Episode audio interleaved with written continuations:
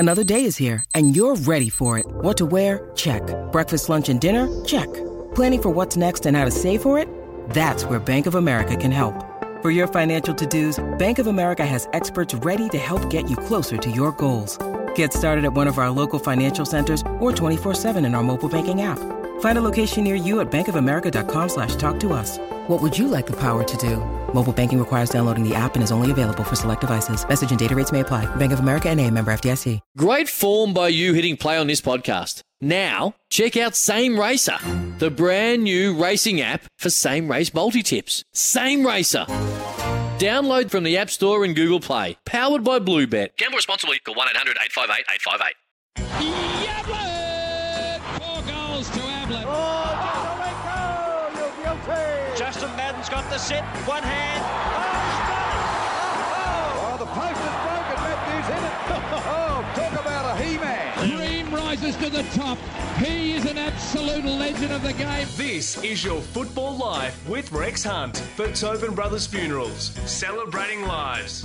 Oh, it is. This is your football life, Matthew, and we're right around Australia again, and we've got another star, and gee, won't this bring back some marvellous memories. I'll give you a few clues, and then there's no doubt you'll actually see who I've got on today. It's a great thrill for me to get this man on. 190 games for the mighty Blues. 1995 Premiership player, isn't that just something? 1992 All-Australian, a breakout year. I can remember that year. He was just dominating. And he's the only Lebanese-born player to have played AFL, VFL, and Bachar Houli is Lebanese but born in Melbourne. He's 49 years of age. He is the cranium. He is Milham Hanna. And Mil, it's great to talk to you on This Is Your Footy Live. No worries, Rex. Thank you very much. 49 years of age, the cranium is, and where's the time go? Tell us your first... Do you have any early thoughts before you left northern Lebanon? Were you involved in any sport? You obviously wouldn't have known that Australian football existed. Tell us a little about the little Milham Hanna in northern Lebanon.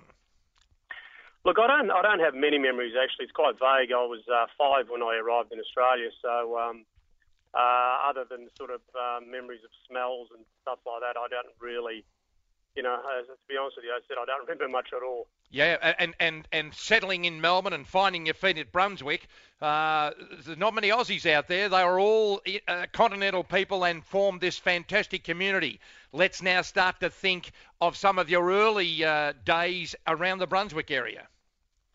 Yeah, look, as I said, my dad sort of came to Australia a few years before the rest of the family came over and sort of settled himself and buy a house, and then we followed up. And look, the early days in East Brunswick were reasonably comfortable for us because it was a community full of lots of Lebanese, Greek, Italians, and particularly the school I went to, there were a lot of other Lebanese. So it was the sort of transition process was fairly easy to make, rather than going to an area where there wasn't many other people from your own sort of country or nationality. Milham Hanna is our special guest, folks. The cranium. I got an idea. Your mum didn't like the term the cranium that much, but goodness me, it went on like wildfire. They were wearing bathing caps and everything out of Princes Park, from my memory.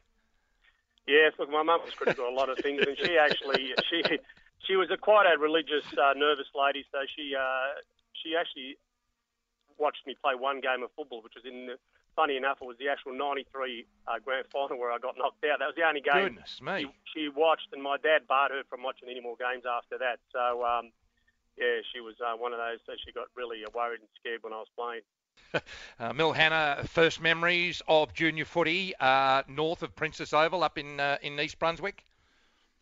Yeah, look, I was fortunate enough to live... about 200 metres from a local footy oval because, both my parents didn't drive a car, so I would have been in a bit of trouble if I had lived in a fair way away. So, but plenty of public transport, Mil? Yeah, but sort of back in those days, the Lebanese were very protective and didn't really let me do much.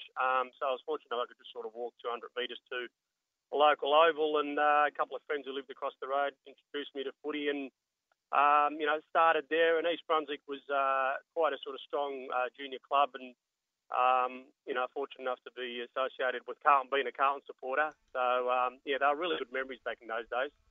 Playing with kids and that sort of thing. Did you come through the ranks with any kids who actually became household names, you know what I mean? Because I've spoken to Cooter and spoken to Ange Christo, that sort of thing. You know, similar blokes to yourself arriving on the shores of this great country of ours and coming up through the ranks. And both of those said there was a lot of good junior footy players who never went on with it. Was that the case with you, that you're surprised that you went on with it and some of the young champions in inverted brackets didn't go any further? Yeah, look, as I said, I mean, I often tell this story that whilst I was playing at East Brunswick, I certainly wouldn't have regarded myself as being, you know, clearly the sort of best or most talented player there. And, you know, between sort of the ages of 10 and 15, I would say there were 5 or 6 players that were sort of more talented, and, which I thought were better than me. But, you know, being a club full of sort of, you know, as I said, Lebanese and Greeks and Turks and all that, they sort of ended up wandering off in different directions. And I was fairly committed to my football, and I lacked a fair bit of confidence in those days. Having started to lose my hair when I was about 11. So... Well, just touch on this, because this was touchy with your mum, with me calling you the cranium, but you had a condition, alopecia, which meant you only had a sparse amount of hair, and you thought, well, I'll go with the cranium, and it's been your trademark ever since. Yeah, look, as I said, I started losing when I was about 11, and just sort of slowly sort of progressed, you know, to the point when, you know, I think I was about 18 or 19 before a footy trip to London. I decided to get it all off, but, you know, it was you know, fairly tough for a kid back in those days to lose your head. It would affect you, Mill, there's no doubt about it, with the peer pressure, because, you know, back then kids who wore glasses, I'm sure, were like me when I went to school, which is a lot earlier than you. They were four eyes, and we were very, very cruel to each other. And it must have sapped your confidence, you know, when you're 11 or 12-year-old kid, that they've got hair and you haven't. Yeah, look, it's as I said, it was one of those things where it was probably a good thing, because I was really able to focus on my football and not get distracted like some of my other friends. Chasing girls and stuff like that and going out. And I rarely actually ever went out, you know, until I was about probably started at Carlton, 18, 19, before I started going out. So I look back now and I think that, in all honesty, it was probably the best thing that could happen to me sporting-wise. Yeah. The fact that did happen to me, because I said I was pretty obsessed with footy and I, you know, focused all my energies into it. And I see some kids now who are sort of starting to go off the rails a little bit. And you know, I wish I could say, listen, just plenty of time for that kind of stuff. Just focus, concentrate, you know, and you know, and you can make something. Well, it's pretty good advice. You know what I mean? That all my good advice has been people who are probably passed on now. They've been there before you and made the mistakes. Tell us about your transition from just a kid who just enjoyed running around the park having a kick to a kid that got confidence and said, I'm pretty good at this. I wouldn't mind seeing how far I could go. Take us back to those early years and the first approach that came from a league club. In those days, as you know, there was a zoning system, and you know, East Brunswick was zoned to Carlton. And as I said, I was starting to show a little bit of talent as a 13, 14-year-old, and there was a local, Ted Stevens, who was the local talent scout for Carlton. He'd come out and watch us play, and I think that particular year, I think 7 or 8 of us got invited from East Brunswick. As I said, it's quite a powerful junior club, and I was obviously one of them. And honestly, Rex, I thought at that stage I would have been rapt just to play one game for the under-19s. That's how my mind was, you know, functioning back then. I said, you know, I never ever had thoughts anything beyond that. And I just thought, you know what, if I can just get on the list, play one game in the under-19s and see my name in the paper, I'd be fairly happy. And that happened. And then I thought, you know what, maybe there might be a chance I could play a game in the reserves, and you know, and it sort of went on from then. So the rest is history. Without me even realising it, I never really sort of set out to say, oh, look, I'm going to play 100 or 200 games for Carlton. It was just so I was a Carlton madman, and I just wanted to, you know, play one game in the under-19. Milham, the Cranium Hanna, joins us for Tobin Brothers right around Australia. We're celebrating the footy life and after footy with Mill. It's very nice of him to give us his time and just entertain us this morning right around the nation. The under-17s is almost men's football, and playing for the Big V in 83, you were selected in the under-18 All-Australian side. It must have been then that you thought, gee, things are going okay. Yeah, as I said, it was we were playing in Darwin, and we ended up winning. I think we had some good players, and Tony Lockett was in that. He was playing seniors at the time, Tony Lockett. Yeah. He actually came down and played a couple of games, and it was a big thrill to sort of play in the same team as him, and I had a reasonable carnival that year and got selected in the All-Australian, and then sort of the following year, I think I ended up playing it might have been played a night game for Carlton in those early days. Yeah. And as I said, that sort of momentum was still sort of going on then, and and it just sort of continued on. A bit of a setback, and look, most successful people have setbacks. It's not how you sort of celebrate victory, you know as well as I do, Milham. It's how you come back after adversity. You hit the big league. You're at Princes Park, some of the household names that are still famous right around the nation. A successful side, a ruthless side at Princes Park. You make your debut. You promptly do your ACL and miss the remainder of the season. It took you over a year to get back. It must have been a test on you as a young man then, because how disappointing, Milham. Yeah, look, you know, I just went through that journey up and until that day, and thinking, my God, I finally got here, and you know, I'm going to play my first senior game for Carlton, and I can't believe, you know, all my dreams had come true at that stage, and then run out in that oval, and literally it was the first play of the game, first minute, took a mark, went down awkwardly on the knee, and was out for, you know, 15, 16 months. And I honestly was lying in the hospital at that time, having an operation, and I thought, I can't believe my career's over. It's all over. And I honestly thought it was over. I thought, you know, I'm never going to get back from this. So, and it was like a bad nightmare that sort of come along. And obviously those days, you know, reconstructions were 14, 16 months. So it's... Now they're back within a month. That's right. Me, you know, fortunate enough, I got back and didn't really affect me beyond that. So, you know, I was very lucky. Really gave you a go. We're going to take a break. Before I take a break, just let me just clear up a couple of things. When you first walked into Princes Park, tell our listeners around the nation just how intimidating it is and some of the household names that you were introduced to, please. Look, I remember probably 3 years before that, we had... senior players that used to come to East Brunswick and do little clinics. And I remember one session, Jeff Southby, Wayne Harms turned up, and these would go, like, particularly Harms, he was my idol. And I used to go and watch them play and stand behind those goals in the Heatley stand week in, week out, and to 3 years later to actually be playing with these guys, and actually even funnier, to be going on sort of footy trips with them, you know. Yeah. You know, one day they're, you know, you're 15-year-old, and then 3 years later you're in Hawaii drinking with them. So it was quite surreal. And to have that sort of experience. Thing about it is that I say to young kids when I get a chance to say now that famous people or gifted people are only ordinary people who practice a lot. We're going to take a break, and Milham Hanna is going to join us on the other side. We're going to talk about recovering after the ACL and then his career taking off at the famous Princes Park. And it's great to have him on board the Cranium, because there's plenty more to come after the break on this special edition of This Is Your Football Life during AFL Multicultural Round. And check us out on Twitter at Rex Football Life. For Tobin Brothers, he's Milham Hanna, I'm Rex Hunt, and this is Mil's Football Life. You're listening to This Is Your Football Life with Rex Hunt for Tobin Brothers Funerals, celebrating lives. Dream rises to the top. He is an absolute legend of the game. You're listening to This Is Your Football Life with Rex Hunt for Tobin Brothers Funerals, celebrating lives. And Milham Hanna, what a champion of the game he is. Not only of Carlton, but a champion of the game. And he will take his place like Lethal Lee Matthews and Jerker Jenkin and Ablett and all these as great nicknames that they will take to their grave. And the Cranium is one man who was worth going the entrance fee to see out there at Princes Park. Mil, I read somewhere, it was somewhere where you quoted that you said in hindsight, the ACL reconstruction might have been a blessing in disguise. Can you take us through your thinking, when you're out for so long, that this was going to, I got another chance, I'm going to take the most of it?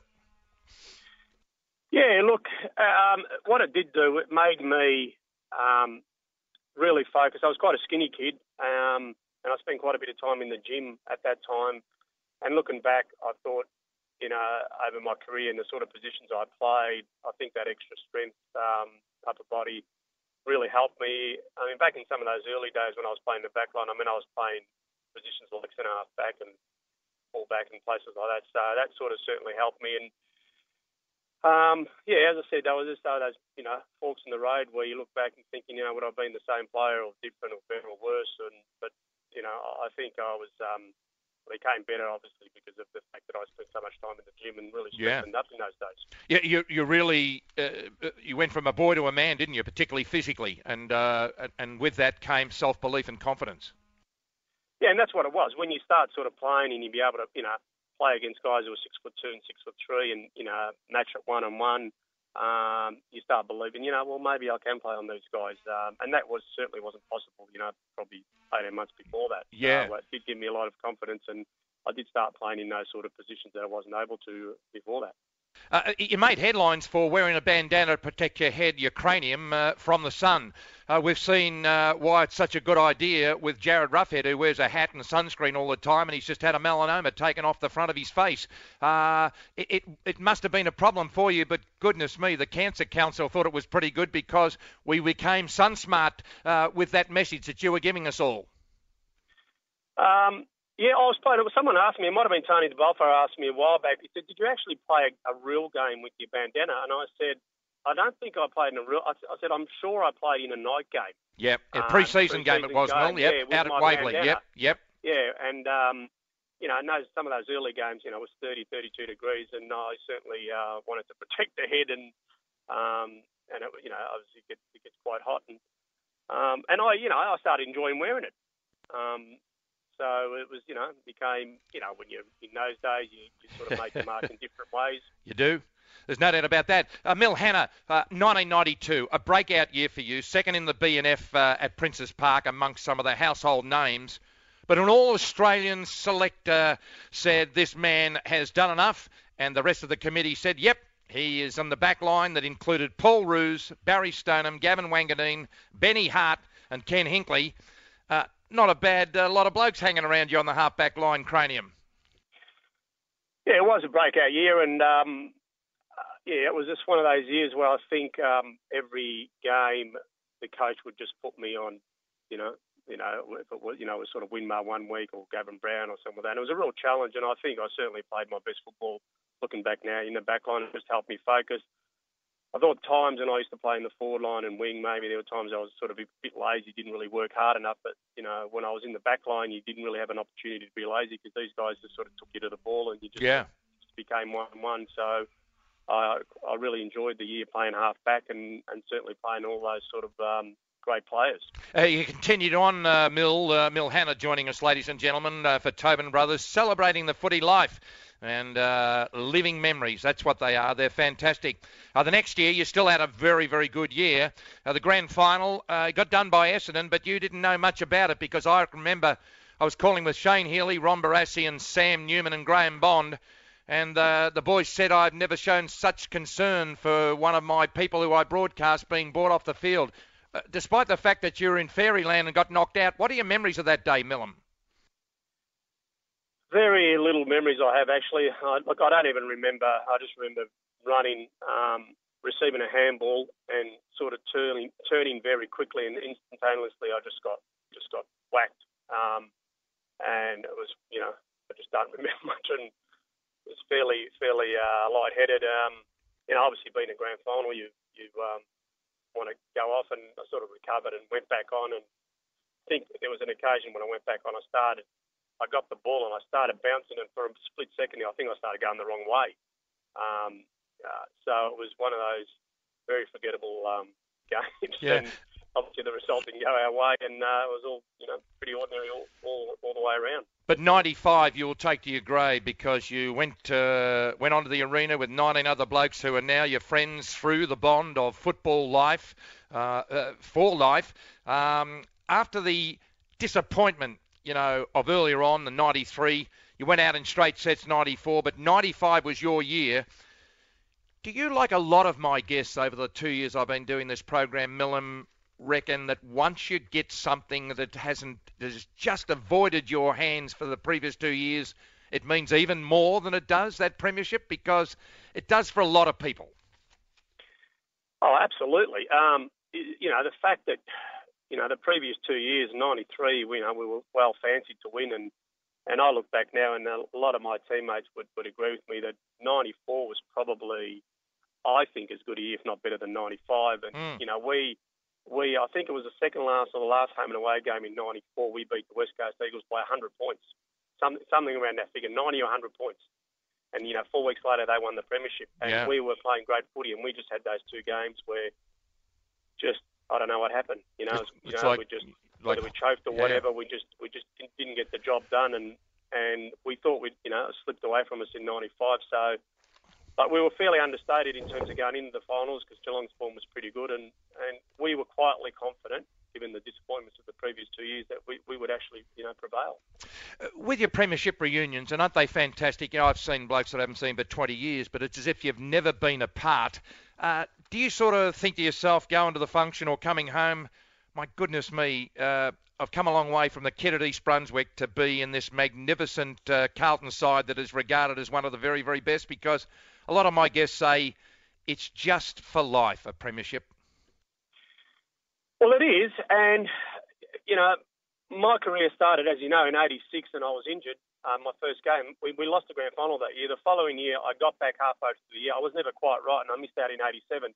But I honestly thought, Rex, that after the missing out in 87, I thought I would play in another five premierships. Yeah. The team that we had, I honestly thought we'd play in another five premierships. So to get to 95 and finally win your first one, sort of 8, 9, 10 years on, just demonstrates how difficult they are to win. And someone was telling me a number of years ago that Gary Lyon was doing a talk at a grand final eve function, and he started his speech by saying, "You've either got one or you haven't," and he was referring to the fact you've either got a premiership or you haven't. That's it.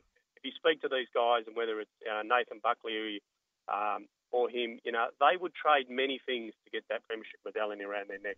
Mm. I spoke to Stan Ells, who a lovely person, went to Melbourne in 1965 after Melbourne played in 9 of the previous 12 final series and won 5 or 6 out of the last 8. Didn't play in a final, and yet he went to North Melbourne as a transfer and played in 2 grand finals in 1 year. It's there, but for the grace of God go you. You could have gone to Fitzroy or North Melbourne and just been a 190-game player with no premiership, but you took the tram down Sydney Road and yibba-de-yibba, the rest is history. Well, I had that opportunity. I mean, after that 92 year that you're talking about, I was out of contract. Yeah. I'd made All Australian, best and first, whatever, and a Richmond approached me. And they offered me a significant amount more money to go to Richmond than Carlton. Yes. And I weighed it up, and I was, as I said, I was a fanatical Carlton man. I had all my mates there. And, a few of my mates often talk about this now, look back and thinking, what if I'd actually gone to Richmond in 93, right? And then played the next 4 or 5 years or 6 years of my career there in a team that was struggling Richmond at the time, missed out on a premiership. And that's the thing, as you know, in life, time is everything. So, I'm so happy that I ended up making the decision for going more money than stay with your mates and playing in a, successful team. We've all heard it before, Milham Hanna. Woulda, shoulda, coulda. You know what I mean? Oh, this bloke, he played 500 games for Shepherd and East, and if he'd come down to Princes Park, he'd have taken Jez's record and all this sort of stuff, but it just doesn't happen that way. It's been great talking to you. Just a moment before I thank you and for your time today, Milham Hanna. The cranium has joined us, ladies and gentlemen. What do you do now in private life, your family and your business, Milham? I'm in the hospitality business, and I've had a restaurant bar in Brunswick Street, Fitzroy, for 25 years, actually. I had it while I was playing football, and I've still got it there. Yeah. So I'm still there, and it's going pretty well. And, I've got a couple of young children, 14-year-old boy and a 13-year-old girl. And beautiful. Life's good, and, enjoying my, seeing the kids grow up and, playing sport and all that kind of stuff, and sort of, settling down into, hopefully, a few years' time, playing a bit more golf. Yeah, I got, 40, 45 seconds just for a quick summation of your current thoughts of your famous club. They appear to be just a little bit rattly at the moment. They need some solidarity. Yeah, look, they've been very disappointing over the last 10 or 15 years. Obviously a function of that has been, I think the recruiting hasn't really been spot on. Coaches can only do so much, and the players really haven't, stepped up to the mark. So hopefully over the next 3 or 4 years, Sauce is back. Hopefully he can do something, and and maybe get the right sort of calibre of player and just, get that club back up to where they belong, because I'm a bit of a traditionalist, so I like to see the clubs like Carlton, Collingwood, Essendon, Richmond right up there. And it's been a long time. It's I don't want to end up, as someone said, like Bob Davis one day, being 30 or 40 years before a premiership. But it still comes, mate. You'll take your place, with great nicknames like Lethal Lee Matthews, a galloping gasometer, and Mick Noland, and the flying doormat, Bruce Dool. The Cranium will take his rightful place in alphabetical order as being one of the characters that made it worthwhile going to the footy in the golden era of the VFL and the AFL. We thank you for your time today, Mill, and it's great to catch up with you. Thank you very much, Rex. Milham Hanna, the Cranium, ladies and gentlemen, a star of the game and a star of society and a very good example of why multiculturalism makes this country so great. And if you'd like to hear the extended version of this interview, check out facebook.com/Tobin Brothers Funerals or follow us on Twitter @RexFootballLife.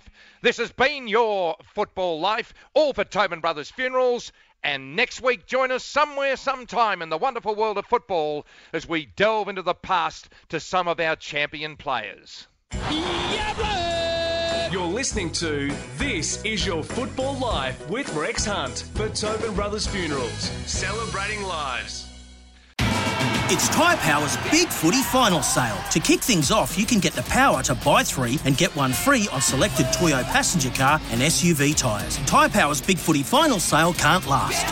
Visit tyrepower.com.au now.